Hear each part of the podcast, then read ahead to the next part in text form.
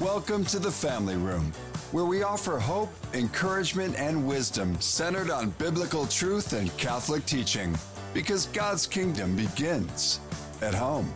Now, welcome your hosts, Mari, John, and Craig, right here on AM 1160 The Quest, your Atlanta Catholic radio.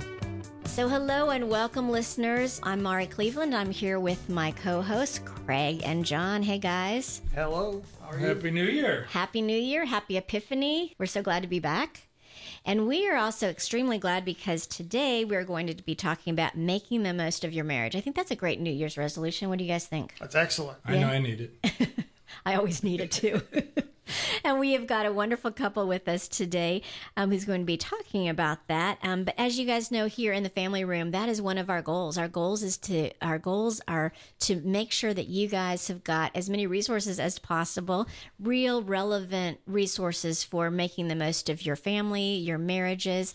Um, for us, the three of us, we learn along with you. So we choose guests that we want to learn from and find great things that we can learn to help our marriages and our families really thrive because we do believe here that the domestic church is under attack and we want everything we can, all the resources we possibly can to make sure that we are standing firm for marriage and that our domestic church, our families are really um, having the kingdom of God begin in the home and then bring that love of Christ out to others. And so we're excited today to be able to share some wisdom from a couple who's been working on a, their marriage for th- over 30 years now and who's done great things in our community to help others with their marriages as well. So, um, Craig, would you share with our listeners who our guests are today? Yeah, now everybody, you've been listening to incredible guests on the show, and um, we're going to have two incredible guests again today.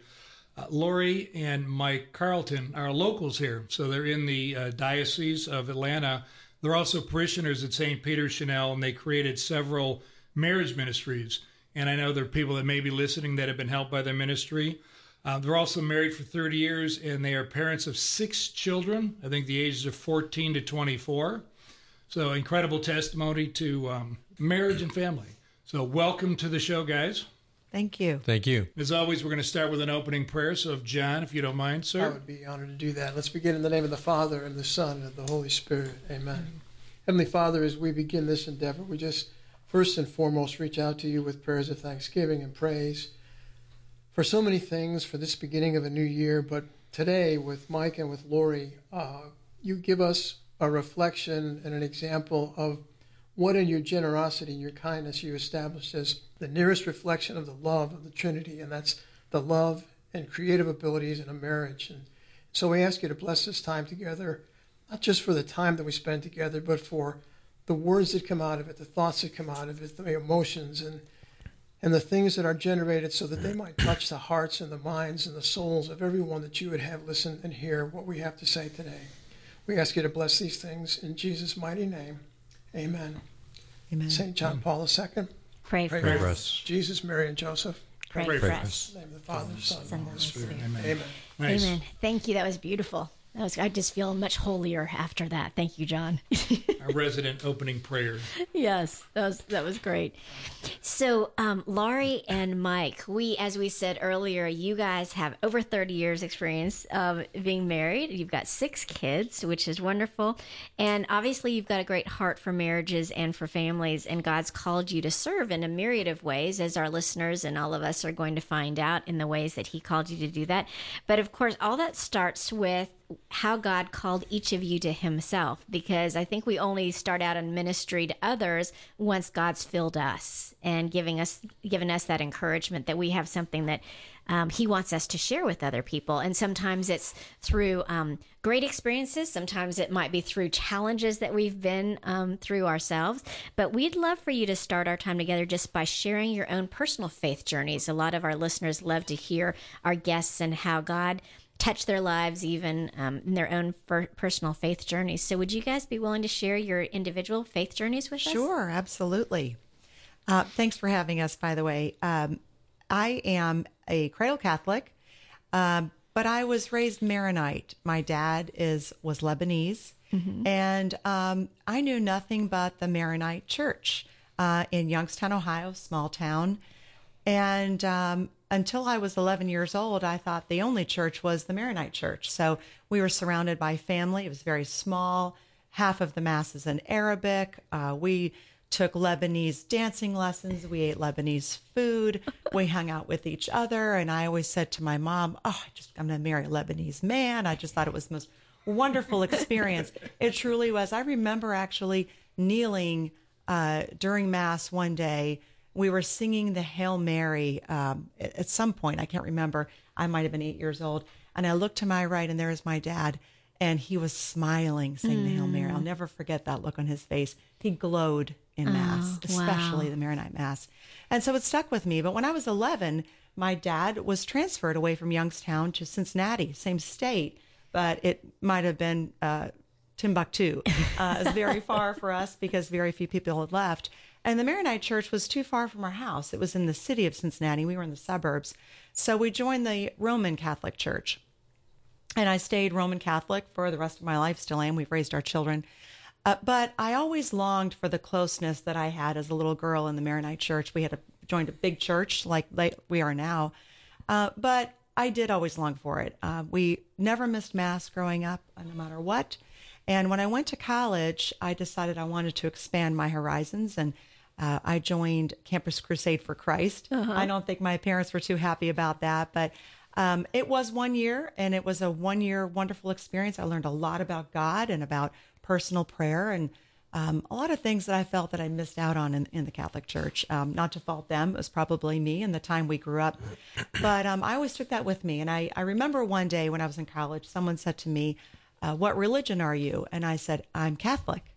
And at that time, I had been not practicing Catholicism for one year, uh, but faithfully going to the uh, non denominational church and realizing at that point that I am Catholic, I'm always Catholic, and I will always continue to be Catholic. Mm-hmm. So from that point on, we, um, I was Roman Catholic, and we went to the church. Um, and Mike and I got married, and you want to take it from there? Uh, sure. Uh, we were married in 91. Um, I grew up non Catholic, so I'm a convert.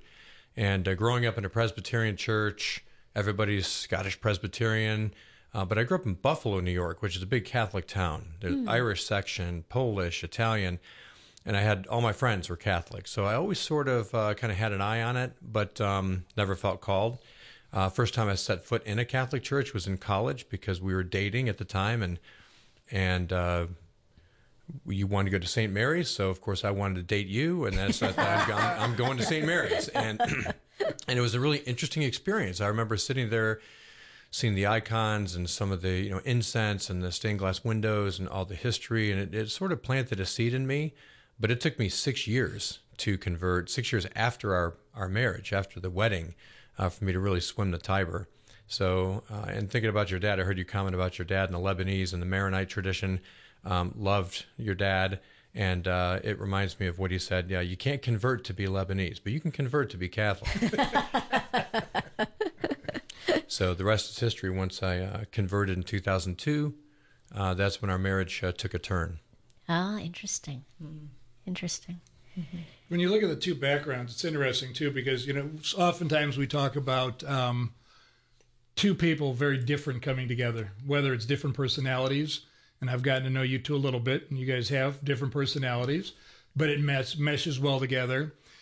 When you look at your backgrounds, though, if you look at your backgrounds individually, then collectively, how have your individual backgrounds played in your marriage journey together, if that makes any sense? Yeah, that's a great question. And Mike and I were talking about that today because we are in the uh, in marriage prep program uh, through the Archdiocese. And we have five meetings with uh, each couple we help to prepare for marriage. And the first meeting is always about your family of origin. Mm. And we really hone in on everything we can in two hours about the, um, the upcoming bride and groom, how their family of origin was. What was their favorite room in their house? What kind of games did they play? Were their parents still married? How many siblings did they have? Where do they eat dinner, et cetera, et cetera? And we really focus on the positive aspects of all that because we realized through our journey, through our up and down journey, that we are very different. We come from very different backgrounds, but we made it work, and you can always make it work. We think through meeting all these people and going through our own experience, it can be done no matter what. Now, I have to say, we both come from families who stayed together. My fa- parents were married 52 years. We were at the Maronite Mass celebrating their 50th wedding anniversary. Mike's parents have been married 63, 62. 62. Uh, we were at their 50th and 60th. So the longevity of marriage for us, um, no matter what are the details of our family of origin, was very, very important. Yeah, and when we met, uh, faith was important to us. Uh, we first uh, started dating, we got married. Uh, we church shopped for six years between 91 and a- actually longer than that. Um, church shop for 10 years. But um, we always kept faith in front, front and center, even though we came from different faith backgrounds. Um, of course, me, I kind of drove her crazy, asking a lot of questions about Catholicism. You know, why do you do this? Why do you do that? Why do you do this? Um, I was so- Unfortunately, I had no answers because uh, I am a cradle Catholic. Eventually, I learned. yeah, yeah. My my path was a, sort of a wandering, long and winding road, and then became anti-Catholic, and then had a conversion moment, and then became a super proponent of the Catholic Church. Um, largely based in the history and some of the traditions, and it's a long story there. But uh, as it pertains to our marriage, even though we were different faith backgrounds, we always went to church. We went to different churches. You always stayed Catholic. I admired that, and I always admired uh, some of the Catholic traditions. And there was one moment where, and and you mentioned our our parents were a good marriage model, stability in the families. Um, faith was important to both families, so a lot a lot in common there. But there was one moment where, over the kitchen table, as it would be, uh, you, after our second child was born, you said, I, "I really want them to have the sacraments. I really want them to be to be raised in the Catholic Church." And so it put in a very polite way some um, the onus on, on me on me to to Step up. cooperate and step, Step up, up and, and so we, at that moment we agreed okay we will raise them catholic of course for me it took me a few more years i'm a little bit stubborn but we decided at that moment we're going to raise the kids catholic that was a big moment for us in our marriage That's neat.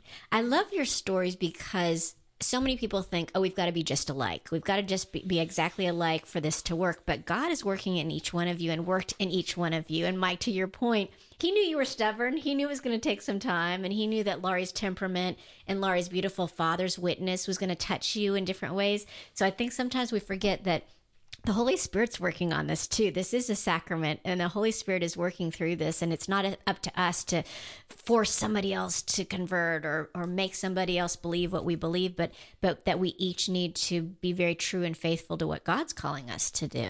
That's very true. In fact, I was listening to your previous interview uh, where the wife, Stephanie, was saying that it's really important to, if you can, pick a husband who puts God first. And that's what she does. I thought that was so beautiful. Well, I was 22 when we were married. Uh, so I was awfully young to, to think that. But I will tell you that Mike was a holy man and Christianity was very important to him. although i put beer first back then the faith was important to him. So I knew I was marrying a good man. Uh, and eventually, you're right, we did grow into it and God worked in us. That's great. So, folks, if you're if you're listening uh, uh, with us, you're on AM 1160, The Quest. You're Atlanta Catholic Radio, and you're in the family room, and we're talking to Mike and Laurie Carlton. Mike and Laurie, uh, and just by the way, uh, Mike, the monks began the beer tradition, so you are in very very good hands. You may not have known it, but but he was with you the whole st time. St. Patrick's day was big for a presbyterian yes, yes. So, um, I would bet that having the diverse backgrounds that you have, um, that there were lots of things in that marriage, good, bad, and different.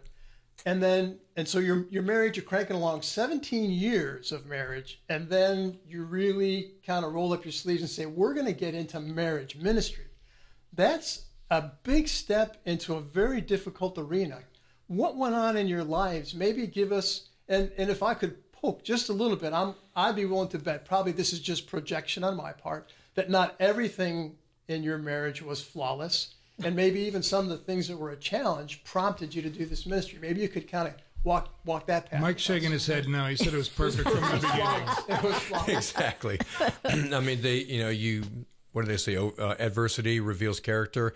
Um, you don't grow and learn without challenge. That we f- experienced that firsthand. Um, I would say in sort of buckets, we've had uh, marriage talks at our marriage ministry where there's four stages of marriage honeymoon stage, and then sort of disillusionment, like, whoa, this is not a perpetual honeymoon. And then working stage, raising the kids, and then maturity when you're you got things handled, and kind of like what our, our parents, 50 and 60 years. Um, we blew through the first six years and like a perpetual honeymoon, just having fun. And we traveled, we did a lot. We were, you know, as they call dinks, dual income, no kids, having just a lot of fun. Once we started having kids in 97, 99, 2001, 2003, um, then we had one 05, 07. It almost sounds like we're planners, right? We're really not. Um, but it, it became challenging and I took a travel job. I was working in, in San Francisco. Each week I was out of town. She had all the little guys. And it, we hit a wall because I think in the in the stage of disillusionment, like, whoa, this isn't a perpetual honeymoon, combined with working stage at the same time, and I'm not home. Right. Mm-hmm. And we hit a wall. And uh, it, the word divorce came up. And it was really difficult. And because of that experience, though, we were we felt a couple years later after we renewed our vows and wiped the slate clean and kind of started over and there's a whole long story with this um, we thought we got to give back. We've been given a gift. I, I, god gave me a gift with laurie. We've been given gifts with the kids. And we need to now sort of help others provide hope where there's hopelessness. You know for us to even think back that it was that bad for us, and it was, um, to get past that and then just be on to celebrate 30 years. And when I watched her parents at the altar at 50 years, my parents at 50 and then 60 years, and I see how happy they are together, I think I, I want that. And I thank God for the, the overcoming the, the crisis we were in. But to just sit on that wouldn't be right. So we decided we want to help others and it's amazing what it's done not just for us but for many people have huge challenges in their marriage alcoholism infidelity finances whatever it might be and they don't know how to get out of it so that's what we're just trying to do is help others because of what we went through but I was to say, I think what's interesting too is though you've recognized it, and as the guy, John and I came to this because we keep talking to guys about it. You know, instead of sitting in the my job is to go make money, my job is to, you know, provide a nice home. It sounds like you also stepped up with Laurie though and said, you know what, I'm not doing the job God intended me to do. I need to do a better job because of your faith together. But you were like, okay, God's given me a call here. I need to step up and do better at that. Well, it was more than that. I got hit in the head with a brick. I'm going to lose her, you know, and I took her for granted, took the marriage for granted, took the family for granted and uh, oh, we read Love Languages. Uh, the the book really helped. Uh, it became a tool for us. But in Love Languages, I blew through that book. It just spoke to me. And quality time is her love language. I gave her no quality time. Mm. It was stunning to me what I needed to do to fix things. Yes. Mike's was affirmation, and I didn't she give him any of that. that. Honestly, to, to your point, Craig, um, he was providing for the family, and I was taking care of the family, but we were not taking care of each other. Mm-hmm. We were not speaking each other's love language. Mm-hmm. And so he would come home from work and say, I got a promotion, or I got um, more money, or I got a bonus. So in my mind, he was getting affirmation from work. I don't need to give it to him. And it's really not a good way to be a wife. And so when I realized his love language was affirmation, I knew I had to change some things. And it was actually for me at adoration uh, I was sitting in the back of adoration, knowing that our marriage was falling apart, and my baby was only uh, five months old, a five month old baby, uh, and everybody else's. I think the oldest was five or six years. They were t- they're really tight. Um, I was crying in the back of adoration. I, I, really don't remember this point, but I remember I was crying all the time at, at that time. And a friend of mine came up and said, What's wrong? And I said, My marriage is falling apart. And without telling her any details, she said, I want you to read a book.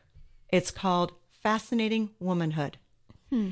And uh, she told me the details. So I went home and I, I love this woman. She's so wonderful. So I bought the book, I devoured it, but I decided that eh, that book is not for me. It was written in 1962. It was old fashioned. It had everything in it from have a nice dress on when he comes home, to make sure the table's set. Uh, so silly, Mike, that's not a bad thing, is it? Not a bad thing. but it was full of all modern day things too. So I read it. A week later, I ran into my friend at church and I said, Thank you for the book. It's just not for me. And she said, Really? She was surprised. And at that moment, I thought, maybe I should look at it in a different light. So the only time in my life I reread a book was Fascinating Womanhood by Helen Andelin. I went home and read it, and it was a different book. And I realized at that time I was being a bad wife. I was I was not giving it my all. And everything I did in life, I gave my all, and I was not giving it to the most precious thing in my life, and that's my husband. Mm. So at that moment, I changed, and lucky, fortunate, holy for me, my husband decided to change too, because it takes two. Yeah. Yeah. Well, it's interesting, you know, and listeners, we are going to make sure we put links to all the resources that the Carltons share. So you'll have a link to the different books. Five love languages was a huge one for my husband and me as well. We have different love languages. Laurie, I would guess that affirmation is probably like your fourth and fifth or fifth, right? It's not your top. at the bottom. It's, it's at the bottom. yeah. So there are five love languages and it's Laurie's sixth. Okay, great. Yeah. So when it's your last one, you don't think about it at all, but it's his first one. That's right. Yeah, and You're so exactly right. Yeah, so whatever you mm-hmm. don't experience, then you don't know to love somebody else that way. And the same, mm-hmm. well, my husband and I had the same thing. We have opposite love languages, and I've talked about this on the show before because his is acts of service. Mm-hmm. And so he shows me beautiful acts of service. He makes sure the the house, you know, he helps with anything and everything around the house. He makes sure the yard is perfectly done. He'll help do anything with the kids. And so when he's out mowing the lawn, I have to I have to say to myself, "Oh my gosh, look how much he loves me." because it doesn't feel it I don't feel it that way. I don't experience it that way. Yes. But I We are have similar. Yeah, I have We to see that um, that that's how what it is for him, and Mm-hmm. so it is fascinating. But you talk about kind of you both recognize the need, um, whether it was the two by four or the brick hitting you, Mike, whatever you Quality both. time is by far her top love language. The other one, I mean, everyone has all five, but Right. that's disproportionate.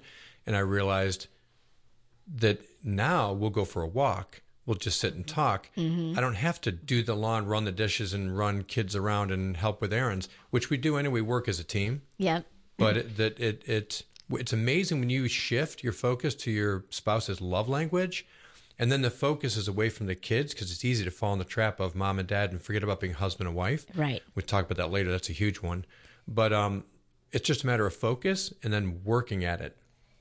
yeah, One thing I realized was I could not try to change Mike. I know it sounds cliche. I couldn't pray to change Mike. I could only change me, myself. Yeah. And if I could change myself, according to this book, Fascinating Womanhood, eventually the marriage would change. And she's right. Mm-hmm. In fact, she had a 30 day program. Try this. She'll give you examples for 30 days. Another friend of mine gave me some great advice. She said, Every time I hug my husband, I say to God, Thank you for this wonderful husband over his mm. shoulder. She said, Maybe you should try that with Mike just a simple little thing. And so I tried these things for 30 days, little tiny things, and I saw a change. yeah, You can't give what you don't have. Yep. And so it's a it's a it's a different focus, but it changes everything. Yeah, definitely. So one of the things that you guys said, I know we've only got about three three minutes or so before we go on break, that you really wanted to remind people that there's there's great hope even in the midst of marital crisis. Are there other things that people need to understand that will help them if they're dealing with marital crisis? Yeah, big, the biggest one that we were told and experienced is keep Christ in the marriage. Mm. People get married in a church and then sometimes set Christ aside, do more planning for the honeymoon than they do the marriage itself. And we were going to church, and I've converted to the Catholic faith a couple of years before we had the crisis, which is a whole nother story. But so we had church in our lives, but we didn't pray together. Mm. We were kind of going as sort of independents and making sure the kids were getting their sacraments, but we didn't have a faith life with us. We didn't pray together. We didn't share together.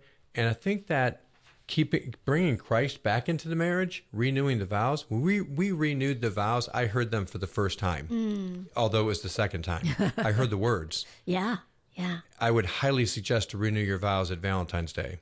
that's neat. Yeah.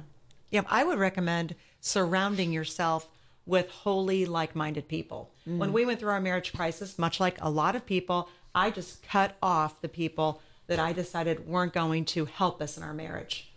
And, end of story. There was no doubt in my mind that's what I was going to do, and that's what I did. And um, it was amazing. Seeking good helped us. counsel. Yeah. See, yeah, I found that if you find people who speak well of their husbands, that's a huge one. I remember Yes. thinking, like, I don't want to be around the women who are always cutting their husbands down Agreed. because I want to respect and admire and appreciate my husband. And yeah, that, And I that- also think it's a mindset difference, quite honestly.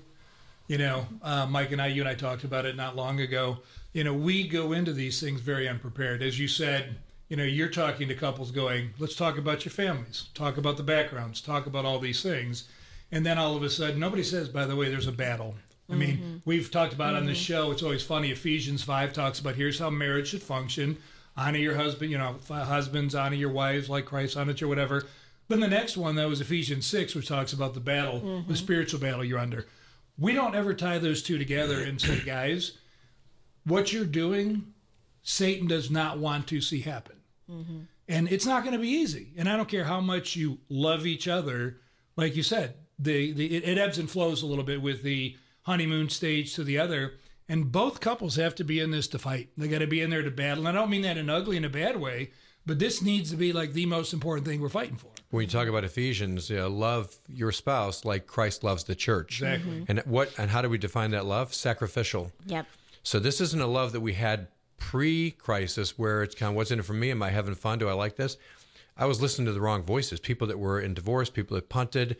You have a right to be happy. Um, you start listening to the voice of the church. It's sacrificial love. It's a love of commitment and sacrifice. It changes everything. Yeah. Yeah. Because it is a sacrament and God's the one who created it. There is grace in the sacrament. Yeah. And to put Christ in the center is that much easier when you when you have the sacrament of matrimony and, and you receive the grace of the sacrament. And that's what we tell our couples that we're preparing for marriage. Yeah. It's powerful. We are going to take a little break here. Uh, you're listening to AM 1160, The Quest Atlanta, your Atlanta Catholic Radio, and we'll be back right after a little break. We'll be right back inside the family room in moments on The Quest. Welcome back to the family room on The Quest. Folks, welcome back. You're listening to Mari, John, and Craig in the family room on AM 1160 The Quest. And we're having a dynamic interview with the Carltons who are talking about marriage and uh, giving everybody hope that it's never too late, no matter what you've gone through. Um, with God, your marriage can be saved, and that's the key, folks in all of that, guys, you know, you talk, you've, you've got your ministry, and there are components in your ministry that you've used, and Laura, you've already mentioned some of them, that kind of broke things open for you in understanding better how do I relate better to this person that right now looks like an alien to me. and if Kelly's listening, she's like, yep, I know how that feels. You've talked about a couple of things. So you've got the five love languages. Run through those one more time again. There's the temperaments, which I think is really interesting because we all have different temperaments. Can you just talk more about those and maybe how you insert those a little bit into the ministry? Yes, The Temperaments is a book that was introduced to us by a friend, and they are um, innate personality traits. Um, so, this is the way God made you uh, when you came out of the womb, or maybe when you were still being formed in the womb. There are four, they've been around for thousands of years. Which uh, I thought was quite interesting. And so we read this book called The Temperament God Gave You. There are many books written about the temperaments, but we like this one in particular because it's written by a Catholic couple. Uh, their names are Art and Laraine Bennett. So it has a Catholic twist, which we liked. And I found out that I am the two opposite temperaments of Mike. Absolute opposite. Um, and when I first read it, I thought, I am not those temperaments. And so I decided to do a uh, temperament personality test. If any of you have done it, um, it's really a great test. It's actually um, by a uh, non religious woman, or at least non religious book called Personality Plus by Florence Littauer. And you can find her test online. So I took this test after reading the book and realized it was correct. So I am a phlegmatic melancholic, which essentially is a laid back, glasses half empty kind of person. Where Mike, you can say what you are. Sanguine, sanguine, sanguine. and that is opposite of her temperament. But we we found out along the way, not realizing kind of what this all means. Um, we had a priest speak on the temperaments at, at a marriage program, and he said that's actually a really good thing to offset each other in a marriage, not to have the same temperaments. We fit each other perfectly together.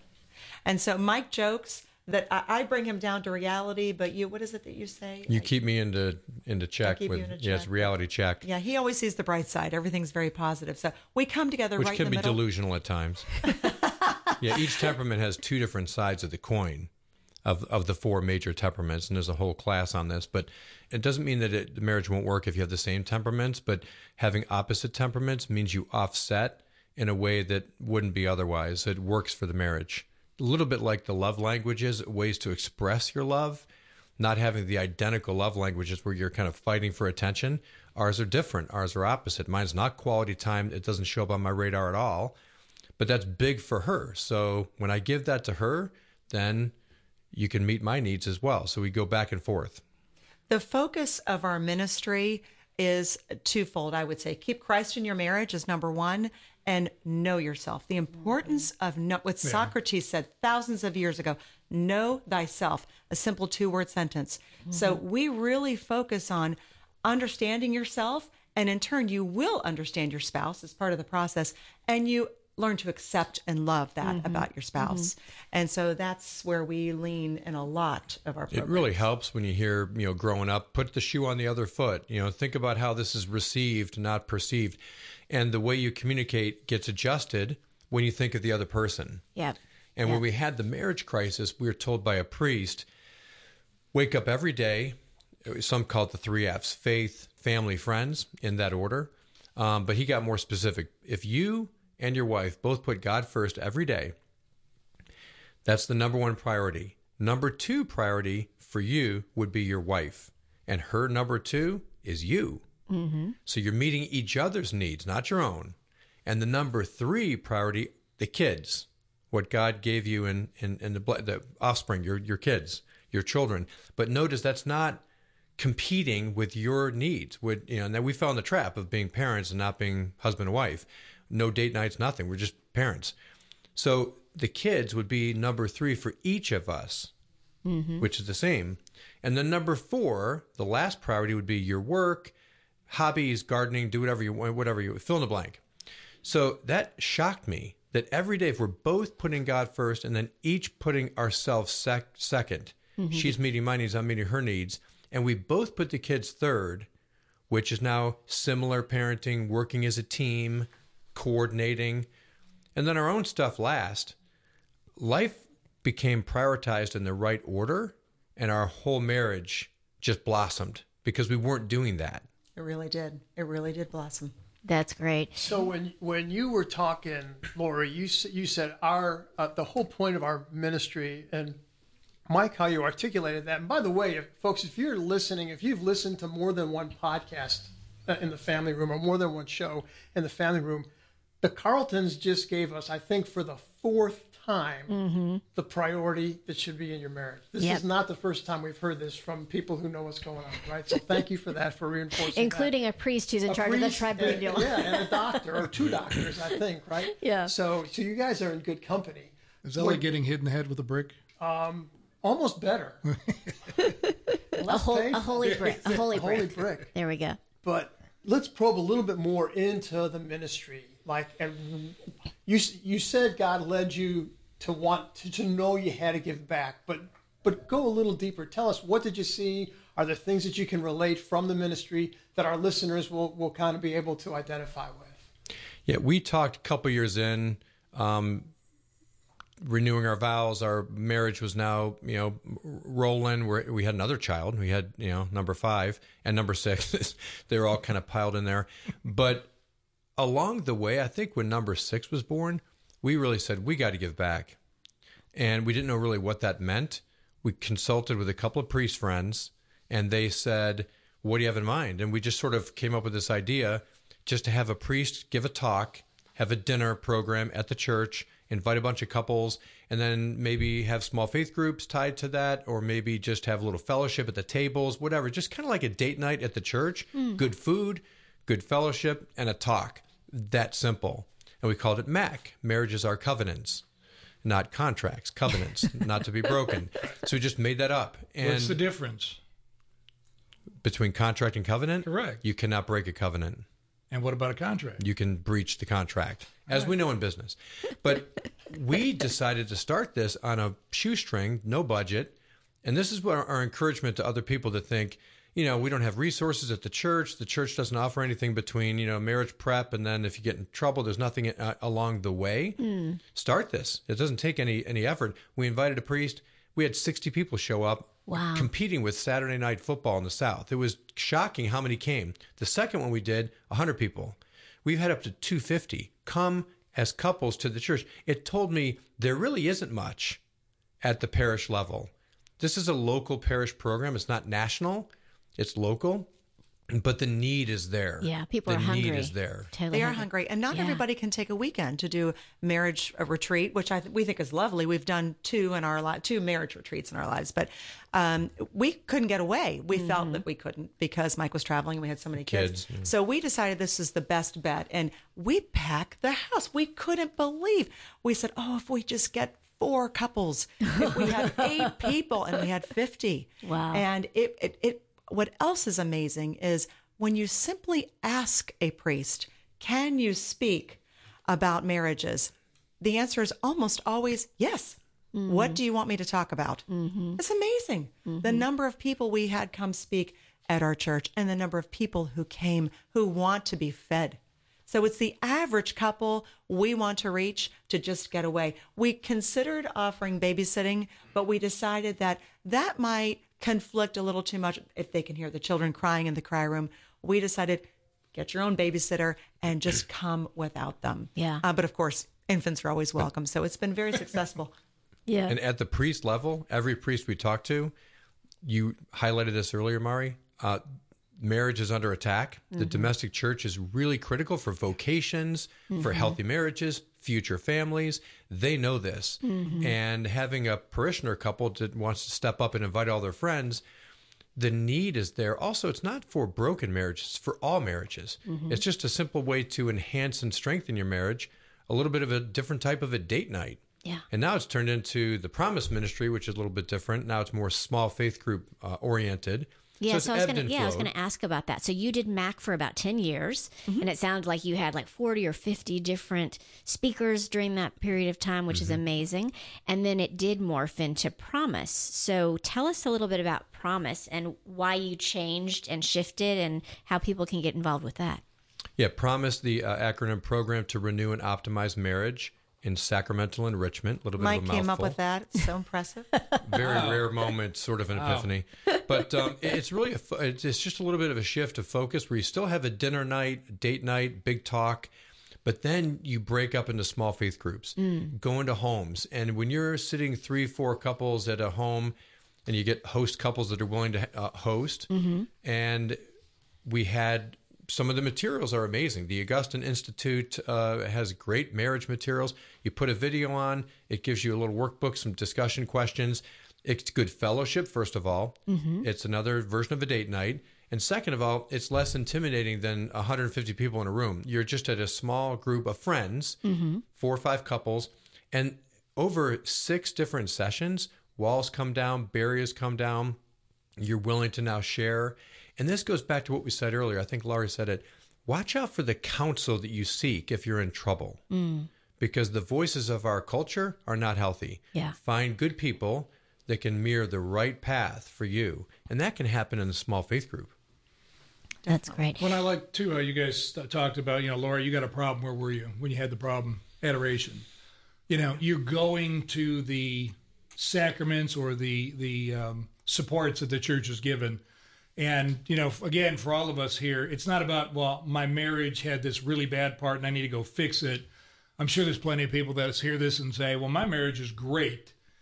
Well, can it be better? Can it really be a lot stronger? And the answer is yes. And what I like about what you've been talking about here too is these small groups.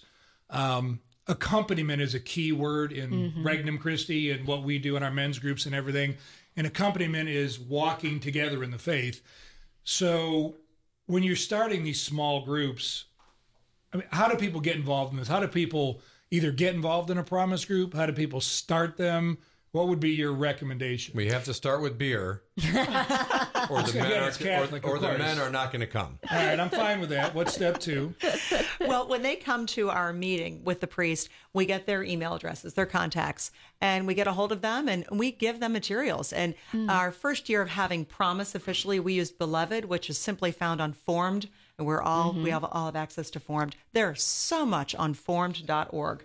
Uh, it's amazing. But Beloved is a six week program. So, uh, and there are two sessions. So, uh, we had couples meet for six weeks in the fall, and then we kicked off January with another meeting, a big meeting at church, and then we did the final six weeks. And as Mike said, it was a 30 minute video, incredibly done by the Augustine Institute, uh, followed by question and answer, which is all provided for uh, by um, the Augustine Institute for free. Yeah. So, and that's just one. There's so many other programs uh, we have found. Marriage unique for a reason. There's another called Parenting. Um, Ascension Press does a bunch. We have a lot of resources um, to meet the needs of people just getting together and having something to talk about. So, in our show notes on our website, we try to put links and resources. So, can we give people your contact information if they want to start this in their parish? You can kind of give them some advice and ideas, and that's what we'd like hope that Yeah. people will do is start something like this it's actually much easier than we ever anticipated That's great. And That's now great. other parishes want to um, step into this. Uh, St. Michael the Archangel in Woodstock, they're running a promise ministry over there. Mm-hmm. Same material, same format. So we'd encourage anybody listening that maybe they think their parish doesn't have anything to really offer other than marriage prep. You get married, then what? Mm-hmm. Um, the diocese offers Retrouvaille. if There's uh, if you're in significant trouble, as uh, Laurie said, there's marriage encounter for some weekend away. But is there a date night kind of opportunity? Is there anything that a parish offers? this is very, very simple mm-hmm. and doesn't require resources and funding, and it seems to work. That's mm-hmm. great. Mm-hmm. Folks, you're listening to AM 1160, The Quest, here at Atlanta Catholic Radio, and you are in the family room, and you're in the family room with the Carltons. And one of the things that is, I don't say our favorite, but pretty close to our favorite thing to do, is to ask our guests a favorite family room memory. So something about your family room, either the family rooms that you have now as the Carlton family, or from your family rooms growing up. You have that rich uh, Maronite tradition, or maybe something from that. But I want to put words in your mouth, be quiet, and let you tell us what is your favorite family room memory. I would say my favorite is my house, uh, our kitchen, because being a quality time person, that's where everything happens. That's where I can sit my teenagers down at 11 o'clock at night and everything comes out because they won't talk until then when you're really tired. Uh, or Mike will walk by and bring up something. Next thing I know, two hours later, we're still chatting about the topic. Um, but we have very comfortable bar stools. They're leather and they're big and you can lean back on them. So we spend a lot of time sitting in those bar stools talking. Uh, from the time, fortunately, we've been in our house for so long. We have memories of when they were babies on the bouncy seat on the counter, and they ride their their bikes around when they were little around the counter, and they play Bikes games. in the and- house. yeah, it was romper room when they were little. But we have so many good memories of just being in our kitchen, So and I'm grateful sometimes, we still have so it. sometimes the family room can become the kitchen. Yeah. The family You know, room had and, to be- yeah. and there's beer in the fridge, so you know. Our guy really doesn't drink beer. You mention it a lot, by the way.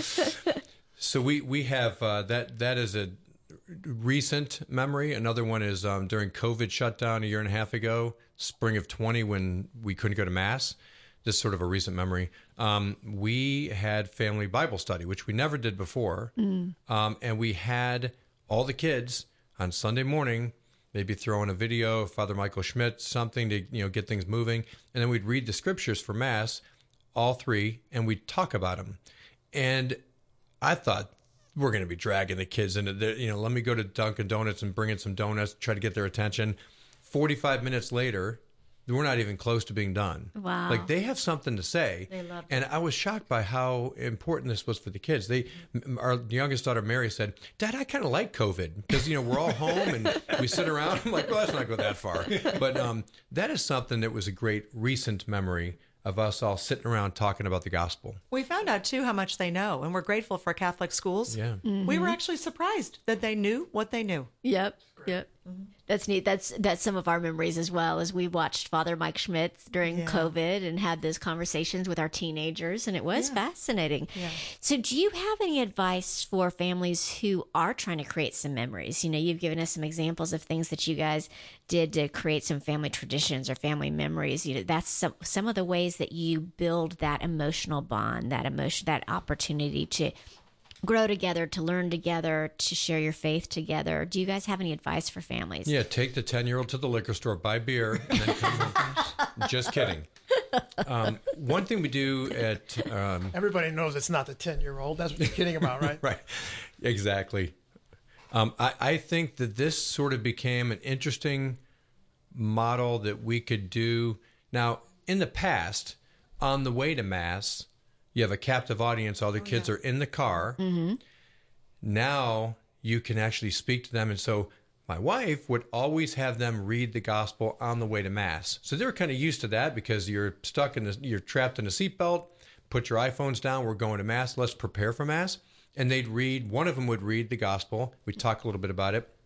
That was being done in our family for a while. That's an, a tradition that we sort of baked into on the way to Mass. Uh-huh. And then what I mentioned is during COVID, we sat around the family room, literally sat around the family room and talked about the gospel, which was great. But I would suggest if you're looking to do something new and you think, gosh, my kids aren't going to sit around and talk about the, you know, it's that's too much. And now that Mass is back up, try having one of your kids read the gospel on the way to Mass. Mm-hmm. You'll be surprised how easy it is because you're on the way. Put the phones down, you're in the car anyway.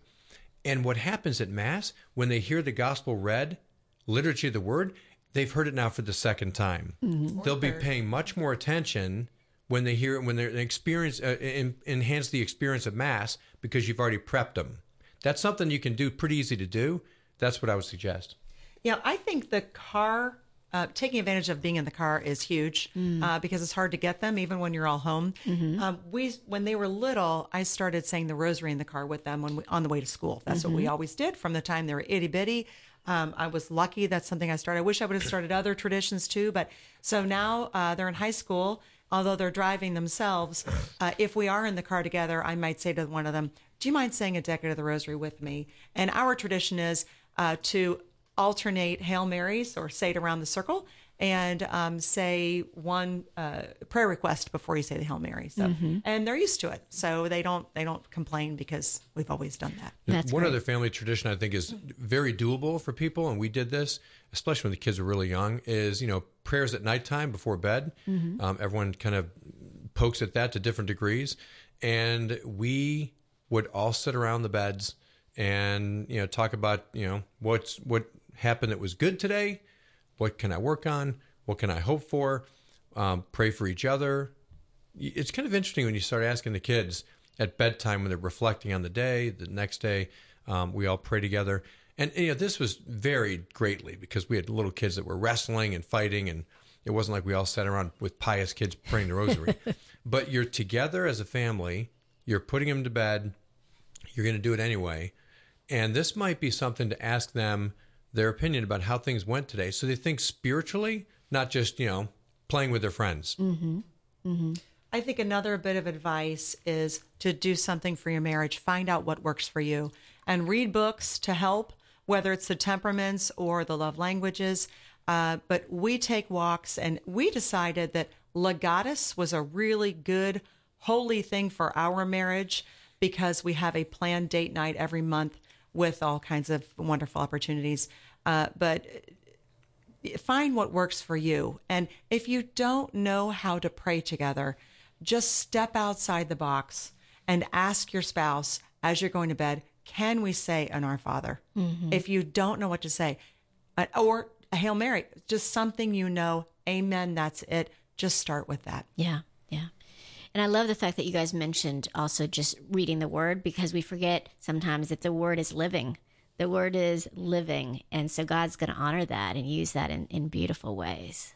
Yeah, definitely. but it's definitely um, a conscious effort, you know, versus Yes. this flying. I fly with the seat of my pants, and now I sit back and I regret not being more intentional. I think it's that intentionality that makes it work. Plus, you know, when you guys keep talking about surround yourself, it's not the holy huddle, meaning you're not just only with certain people, but at the same time, if you want to flourish, you need to be around like-minded people that are Yes. raising their kids in a very similar way, and you're all committed to the same thing. I mean, I think that's that's key, and, and I think God's forming these communities within our churches because He knows our marriages are getting battered in a lot of ways, and we need to be able to support each other. And I think you guys have done a great job explaining how to do that.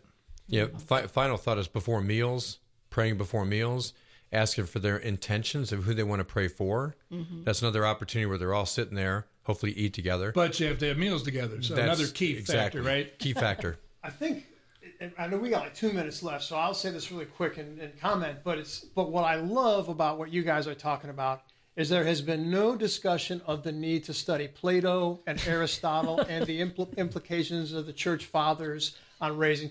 There's none of that. You're, and those are all great things, but you're talking about praying a rosary, reading the gospel. This is not religious rocket science. That's true. This is just good stuff that we all know how to do. Laurie, it took Barb and I a long time to pray together at night, and how we did it was just like, all right, we're doing it our Father. Oh, that's mm. super. That's it. And then and then it grows, right? So Yeah. just really good stuff that you guys are sharing. you know, and the fact that you guys ask your kids, "What do you want me to pray for? What are prayer intentions?" And it's so cool because now my kids are away at college, and I'll get a text, "Hey, mom, would you please pray for me? I've got this exam." And so they're used to knowing that we'll pray for each other's prayer intentions. Yeah. And then do you say pray for an A or pray for a B?